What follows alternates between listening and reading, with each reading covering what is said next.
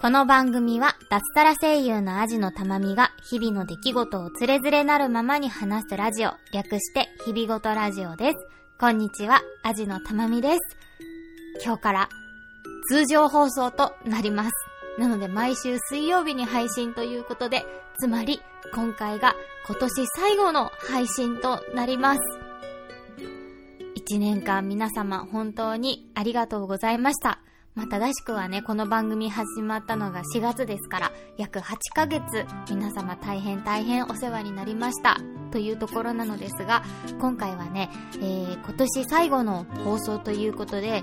えー、上半期もこの企画やりましたね。えー、ベストバイっていうね、味玉的ベストバイっていうののね、下半期をやっていきたいと思います。えー、ちなみにですね、えー、上半期のベストバイはですね、第11回放送、6月19日配信の第11回放送、日々で、日々ごと的上半期ベストバイという回でね、5つほど紹介しているので、こちらもよかったら合わせてお聞きいただけたらと思いますが、今回は下半期のベストバイをお話ししていきたいと思います。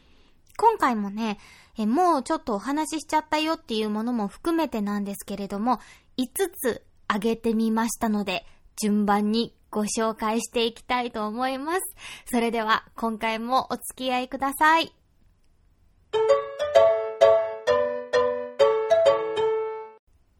ではですね、えー、これは、あの、ベストバイトは言いましたが、1位とか2位とかいう形ではなく、えー、ちょっと並列ですね。みんな買ってよかったので、ちょっと順番はつけづらいので、あのー、これが本当に一番みたいのはなくて、5つとも本当に良かったものっていうのをあげたいと思います。えー、これはね、もうお話ししてしまったものなんですけれども、一つ目、ロングスカートです。はい。え21回放送を聞いてくださってる方は、ああの、あのスカートねって思われるかもしれませんが、え21回放送、好きなものがわからない子供でしたという話という回でね、お話ししたロングスカートでございます。そう、なんか年齢に従って、ちょっとスカートがしっくり来なくなっていた私が、あの、ロングスカートを買ったことによって、本当に週の半分ぐらいはね、スカートをまた履くようになったっていうね、本当にね、革命的な、私にとって革命的なスカートでした。うん。何が良かったって本当にね、あの、この21回放送でも話していますが、もうこれ、なんか合うものがないから、処分しなきゃなと思ってたものたちが、なんかほんとことごとく、靴もそうだし、トップスもそうだし、なんか本当に蘇ってくれたんですね。そう。だからそれもね、含めて本当にいい買い物をしたなと思ってます。詳しくはぜひ21回放送をお聞きください。えー、続きまして、これもちょっとお話ししたものですね。その2。ごめんなさい。犬が、犬がソファーを掘っている。えー、その2。MacBook Air です。これもですね、えー、最近ですね、これは29回放送でお話をしています。パソコンが壊れてしまって新しいパソコンを買いましたということで、第29回、ミーハーな私が買ったおニューのあいつという回で、えー、詳しくはその経緯についてはお話ししていますが、えー、その時から、うん、もう1ヶ月ちょっとですね、買ってみた感想として、使ってみた感想として、本当にね、買ってよかったなってめちゃくちゃに思っています。うん、1ヶ月で元取った勢いで思ってるよね。うん、まず何がいいってね、本当に何やるでも早い。今までのパソコンってほんと起動するのにも、まず5分ぐらいかかってたんですよね。起動して、まあ、起動はするんですよ。でもなんか、こう、サクサク動くようになるまでに5分ぐらいかかってて、で、動き出したと思っても、やっぱりファイルを開くのにも時間がかかるし、でね、一番、なんか本当にストレスだったのは、あの、今これ、私コンデンサーマイクで収録しているんですけれども、その収録に使っている Cubase という、これ読み方合っていうのかな多分合ってるかな。 Cubase というね、ソフトがあるんですけど、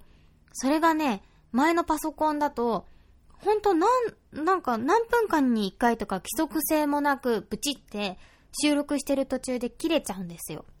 うん、突然切れちゃうの。ブチって言って。多分な、なんなんだろうね。多分メモリとかが足りないのかな。うん、そんなわけでね、ブチって切れちゃってて、そのおかげですごい乗ってナレーションのね、なんか収録とかしてても途中でブチって切れちゃったりとかして、えー、ここで切れちゃうの？っていうのが、すごくね、うん、ストレスでもあったんですけれども、うん、あの、新しくね、Mac に移し替えまして、移行しまして、それでね、あの、収録していても、全く切れなくなりました。もう30分でも1時間でも収録できるっていうことで、なので今回ね、数回前からこのラジオもね、コンデンサーマイクで撮るようになったんですね。どうなんだろう？聞こえ方ちょっと多分違うかなと思うんだけど、特にこの件については何の反応もないので別にストレスなくこれでいいのかなと思いながら、うん、このマイクでね、収録は続けておりますが、うん、この方が多分ノイズとかも少ないとは思うんだよね。ホワイトノイズ的なもの？うん。とは思っています。なのでね、もうそのストレス、うん、練習中とかにプチってこう切れちゃったりとかするストレスがないだけで、もうね、めちゃくちゃ快適です。で、軽いでしょ？これ。だからどこにでも持ち運べるんですけど、で、可愛いケースも買ったんですよ、私。これもね、ちょっと写真あげようかな。すごいね、お気に入りの可愛いケースを見つけて買いましたので、これもね、お気に入りで、一緒にペアで使っていますが、まだね、ちょっと外に持ち出してカフェデビューはしていないのでね、近々、せっかくケースも買いましたし、してみようかなと思っています。本当にこれは買ってよかった。です。それでは、続きまして、三つ目？合ってるね。三つ目になります。え急にちょっと、日用品になります。えー、ノルコーポレーションさんの使い捨てクロスウォッシングペーパーです。これちょっとノルコーポレーションさん、多分これ海外の製品で、ノルコーポレーションっていうのは多分輸入している会社なんじゃないかなという感じなんですけど、えー、ウォッシングペーパーという商品です。これはね、本当に買ってよかった。お値段950円で、どういったものかというと、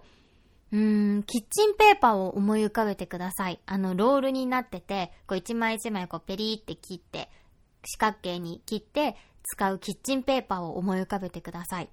で、その材質が紙な、紙は紙なんですけど、もっと強くて、なんだろう、ザラザラしていて、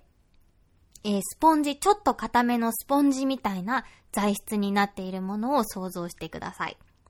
えー、それが、えっ、ー、と、使い方としては、食器洗いだったりに使うものなんですけど、なので、食器洗いって皆さんスポンジでされてますか？私も前はね、あの、スポンジを使ってしていたんですけど、スポンジって、雑菌がすごい繁殖するって言うじゃないですか。うん。やっぱり水を含んでしまうと乾くのに時間がかかるし、私特にそうなんですけど、変えるタイミングをね、決めてないのでね、ついボロボロになるまで使っちゃったりとかして、すごく雑菌が繁殖してるって話はずっと聞いてたんですね。で、こまめに一応熱湯消毒だったり、うん、除菌だったりはしていたんですけど、それが結構大変で面倒くさくて、やる頻度にすごくムラがあって、うん、仕事とかが落ち着いてるタイミングだと結構やるけど、忙しいと全然やんないみたいな 感じですごくムラがあって、やってないこと自体もストレスだしっていうので、結構、うー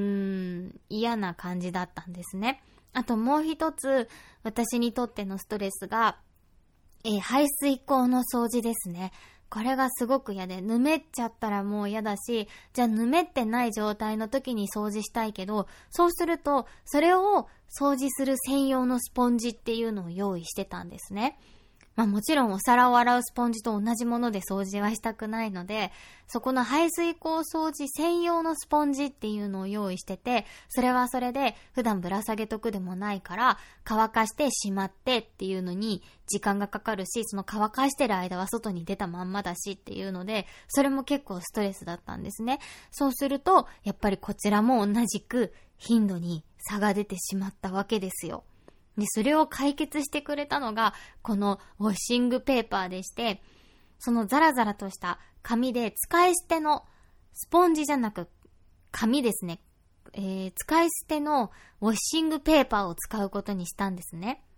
で、一応、1日1枚っていう風に書いてあって60シート入って950円なんですけど、なんで2ヶ月 ,2 ヶ月で950円、1000円弱っていう感じだったんですけど、実際私はそんなに洗い物も多くない日とかもあるので、2日3日に1回捨てるようにしてます。で、これのいいところは使い捨てなので、えー、3日間はお皿を洗って普通に使うんですけど、その捨てるタイミングで洗面所の、全然違う洗面台の掃除とか、えー、お風呂場の掃除とか、排水口の掃除とか、あとトイレ掃除とかにも使っちゃうんですよ。もう捨てるやつだから。うん。もうね、それをすることで、掃除に対するストレスが激減しました。その後捨てちゃえばいいから、もうスポンジとして持っていく、置く必要もないし、今までは洗面所用のスポンジ、お風呂洗い用、お風呂洗いはまあ別であるけど、なんかトイレ掃除用のなんとかみたいなのでこういろいろ持ってたものが全部こう処分できて、それ1枚にできるっていう、まあ使い捨てではあるんですけど、っていうその使い捨てってところがとっても良くてね。うん。あの、レンジとかの掃除にも使えたりとか、あと換気扇とかにも使えるみたいですね。っていうもので、これはね、本当にこれにしてから、いろんな掃除だったり、台所の排水口周りだったりのストレスが、本当に激減したっていうか、なくなった？うん。っていう感じですね。えー、私はこのロールで置いとくと結構場所を取るので、一枚一枚もう切っちゃって一週間分、一週間分ぐらい？一週間分じゃないか、二週間分ぐらいか、7枚ぐらいバーって切っちゃって、あの、畳んだ状態で、で、一個一個こうぶら下げられるようにも穴開けパンチでペペペって穴開けちゃって、えー、台所の端に置いているんですけど、本当にね、あのー、ストレスなく、いろんなことができるようになったので、これはおすすめです。ね。950円で2ヶ月？だから結局2ヶ月どころか4ヶ月ぐらい使ってるか。だったら、そんなにこう、高級品でもなくいいのかなっていうふうに思っています。えっと、だから多分、こう、豆にスポンジを変えられたりとか、うん、除菌できたりとかする人はいいんだと思う。私みたいなガサツな方にはおすすめです。ズボラな方にはおすすめです。えー、続きまして、ちょっとこちら女性向けの、あの、女性の方のみが使うものなので、男性の方には申し訳ないんですけれども、えー、その4、えー、ミネラルファンデーションです。まあ、男性も最近はね、ファンデーションを使う時代、コンシーラーとかを使う時代っていうのはなんとなく聞いてるんですけど、まだまだやっぱり女性のものかなとは思いつつお話しします。えー、私、ファンデーションジプシーだったんですよ。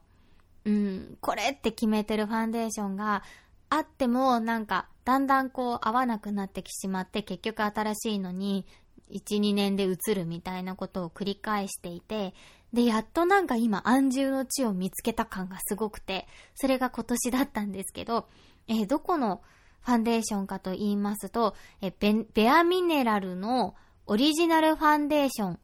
ルースパウダー。これどれが名前なんだろう？多分オリジナルファンデーションが 名前ですかね。え先日ですね、ベアミネラルさんに口紅を買いに行ったんですね。とてもベアミネラルさんの口紅がいいっていう話を聞いていて、で、口紅を買いに行ったんですけど、で、その時に、もうすぐ今使ってるファンデーションがなくなるんで、ファンデーションも一緒に見せていただけますかってお姉さんに聞いたら、それこでタッチアップって言って、こう、試しに顔に塗ってくれるっていうのをして、で、それがとても良かったんですね。で、あの、サンプルをくださったんですけど、そのサンプルが、サンプルとは思えないぐらいの量がたっぷり入ったサンプルで、筆もついてたりとかして、で、それをしばらく、あの、あまりにもいいので、結局それまで自分が一軍だと思って使っていたファンデーションより、テス、テスターでもらった、あの、そのファンデーションの方を結局、ここぞという仕事だったりとか、お出かけの日にはそっちをテスターの方を使うっていう、なんかね、よくわかんない現象が起きるぐらい良かったんですね。まあ、この辺の、実はファンデーション、私のファンデーション遍歴って話はね、今後ちょっと一回回を取ってお話がしたいなと思ってまとめてあるので、ちょっと今後お話しするのでちょっと省きますが、ちょっとね、これはね、やっと本当にたどり着けたなっていう感じがしてます。なんか、粉状になっているファンデーションを、こう、筆にくるくるつけて、顔にポポポポって叩くだけなんですよ。なんで、ファンデーション塗るのが本当に30秒かからないぐらい、10秒、15秒ぐらいでファーって終わるんですよ。で、最初つけた時は、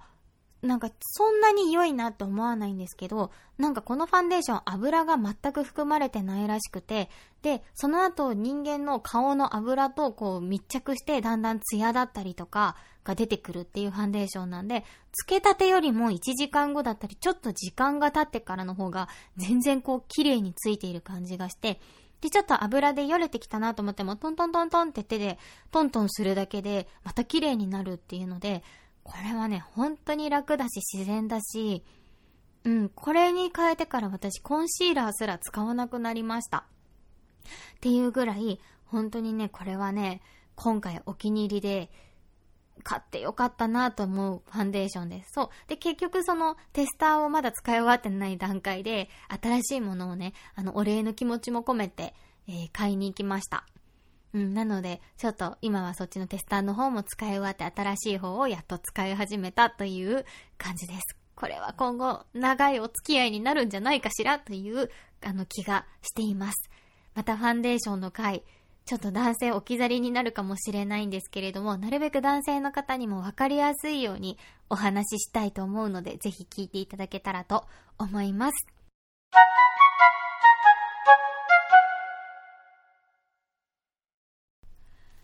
えー、5つ目、最後になります。えー、小津まりこさんの著書ですね。えー、ゆるり寄り道一人暮らしという漫画エッセイと言っていいですかね。が、えー、ベストバイ5つ目で最後の1つでございます。えー、小津まりこさんのね、著書はね、本当に私大好きで、ブログも楽しく拝見しているし、ツイッターも楽しく拝見しているんですけど、今手元にはまだ全巻はちょっと揃えられてなくて4冊あります。えー、お一人様の豊かな年収200万円生活の1と2と、あと、お一人様のあったか1ヶ月食費2万円生活。で、今回出版された、ゆるり寄り道一人暮らしというね、4冊目の本になります。なんだろう、なんかね、すごいまずイラストが可愛いんですね。で、内容が、うーん、日常の中で、こう、幸せを見つけるのがとっても上手なんですよ、オズさんは。うん、すごく上手で、なんか、こう、海外に行ってすごい合流したぜ、イエイみたいな話じゃないんですよ。旅行に行くにしても、帰省のタイミングでちょっと1万円足して、その帰省先のえー、ご実家の近くの京都に行って、ちょっと旅行してみたら楽しかったとか。なんか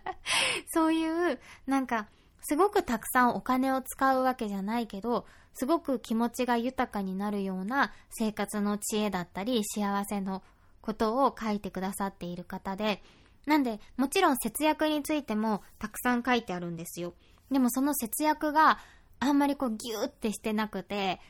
なんか楽しく、ゆるく節約できる方法みたいな。だから食費もこの値段って決めてはいるけれど、それをまあ500円ぐらい超えたぐらいでもは OK とするみたいな。大幅に超えなきゃ OK とするっていうものだったりとか、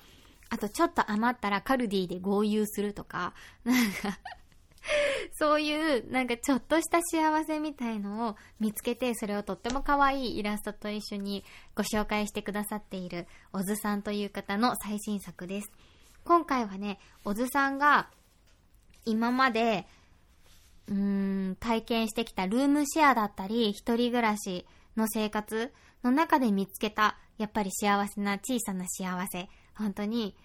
日々の中で見つけられる幸せうん、の、えー、話なんですけど、ちょっと目次をご紹介すると、えーとね、おうち飲み水曜にするか金曜にするか、これはご褒美のお酒を買って、それを一週間家で置いてて、いや、今日飲むか？いや、明日飲むか？私は今日耐えられる素敵な女とか、こう自分で一人遊びしながら、金曜日に待ちに待ったお酒を飲むみたいな話とか、あと、なんだろう。うーん、私が好きだったのは、えー、アトリエみたいな部屋を目指してっていうので、自分のね、あの、好きな、こう、イメージの部屋があって、それを目指してるんだけど、でもなんか気づいたらすごい生活感の溢れる部屋になっちゃってて、お母さんに写真を送った、写真を見たお母さんが部屋片付けなさいよって言うとかね。そういう話とか、うん、あと夜明けにコーヒーを飲んだ話とかね。うん。あと園芸を始めた話とか、うん。そういうね、本当にね、日常の中の小さな幸せがたくさん書いてある本で、もうね、なんか本当に寝る前に何度も何度も読んでます。すごい心が穏やかになって幸せな気持ちで眠れます。えー、私一番好きなのは、やっぱりこの年収200万円生活、お一人様の豊かな年収200万円生活っていう本で、こう予算の決め方だったりとか、うーん、美味しい、ね、もう格安の美味しいレシピみたいのももちろんなんだけど、なんか例えばこのダイソーの押し麦買ってご飯に混ぜるとか、本当にちょっとしたことで100円でなんだけど、やっぱり普通のご飯食べるのよりはちょっと幸せだったりとか、うん、そういうね、あと、おうち飲みをする話とかね、うん、ほんとこういう世界観の話が私は大好きなんですよね。なので、あ、これを見ると、あ、すごいお金お金だけが全てじゃないし、お金をかけなくても幸せって作れるんだなっていうのをね、本当に実感しますね。え、小津さんの著書、本当におすすめです。で、ブログの方にもね、たくさん4コマ漫画みたいな形でね、本当にこの著書に載っている内容の話もね、いろいろあの、載っているので、そちらからでもぜひ皆様読んでいただけたらと思います。こちらもちょっとツイッターの方でリツイートなどさせていただきますね。はい。というわけで、えー、今年下半期に買ってよかったものベスト、ベスト 5? じゃないね。えー、買ってよかったもの5つをご紹介しました。うん、そんななに下半期買い物、大きな買い物を結構したので、細々とはそんな買い物しなかったですね。うん、MacBook がやっぱりダントツで大きな買い物だったかな。うん、今年した大きな買い物は MacBook と、あと Nintendo Switch と、あとちょっと高い日傘ですかね。結構なんかそう考えると今年は大きい買い物をしたので、それ以外のところでは、あんまりこう、洋服をすごく買ったりもしなかったし、そう、洋服もロングスカート1着しか結局買ってないしね。うん。っていうので、あんまりこう、買い物を今年はしなかったかなっていう気がしてます。でも、この間話した歌舞伎だったりとか、うん、そういうなんか、経験にね、お金を結構払ったっていうのも、すごい良かったかなと思ってます。うん。私はほんとね、なんかお金を使うことに、罪悪感をどうしても持ってしまっていて、それをちょっとなんとか、うん、解消していきたいなと思って、それはなんか、浪費するとかそういうことじゃなくて気持ちよく使いたいものに使わなきゃいけないものにお金を使えるようになりたいなっていうので最近ちょっとリハビリ中なんですけどそれが今年はちょっと一歩前に進めたかなっていうふうに思っています。来年もえ良い買い物をできるように、良いものに、え自分に必要なものにお金を使えたらいいなと思ってます。え番外編、えー、ワーストバイもご紹介します。一つ、二つかな？二つご紹介したいと思います。一つ、えー、iPhone の携帯ケースですね。えー、iFace さんの、なんて言ったかな？なんか、iFace さんって、こう、ロフトとかにもよくあるけど、割とごつくて、周りが黒くて、で、地の色が結構カラフルみたいなものがあったんですけど、その中のパステルシリーズっていうので、周りのこの縁の部分が割と綺麗な水色で、で、地の部分が白っていうものを購入したんですね。なんですけど、うーん、買っって今、半年も経ってないですね。3ヶ月、4ヶ月ぐらいなんですけど、あんなに綺麗だった水色は、なんか、グレー？グレーでもない。なんかちょっと、赤い、赤い色もちょっと混ざって、なんとも言えない汚い色に なってしまいました。もうショック。3ヶ月でこんな色になっちゃうなんてショック。ちょっとね、拭いても全然綺麗にならなくて、これは本当にどう考えてもワーストバイです。まあね、縁が黒いのにすればよかったのかもしれないけど、でもちょっと汚すぎる。3ヶ月でこんなになっちゃうなんてひどすぎると思って えー、ダントツのワーストバイでございます。次はちゃんと縁が黒いものを買おうと思っているところです。うん、でもね、この耐久性というか、携帯を守ってくれる、この強さに対してはとても気に入っているので、次も iFace さんにしようかなっていうのは思っています。そんなわけで番外編、私のワーストバイでした。あともう一個は、ジョーロかなちょっとね、サイズ感を間違えた。もっとちっちゃいものだと思ったら結構大きく来ちゃって、これはもう完全に私のえー、確認ミスですね。なんでこれは自業自得なので、うん、ちょっと置いておきたいと思います。はい。皆様今年は良い買い物をしましたでしょうか？これ超おすすめですっていうのなどありましたら、ハッシュタグ日々ごと、ひらがなで日々ごと、ひらがな4文字で、えっ、ー、と、日々ごとまでお寄せいただけたらと思います。それでは、今年も本当に最後ですね。皆様、8ヶ月間本当にありがとうございました。来年もぜひ、アジのたまみを、そしてこのラジオをよろしくお願いいたします。皆様、良いお年をお迎えください。今回もお付き合いありがとうございました。アジのたまみでした。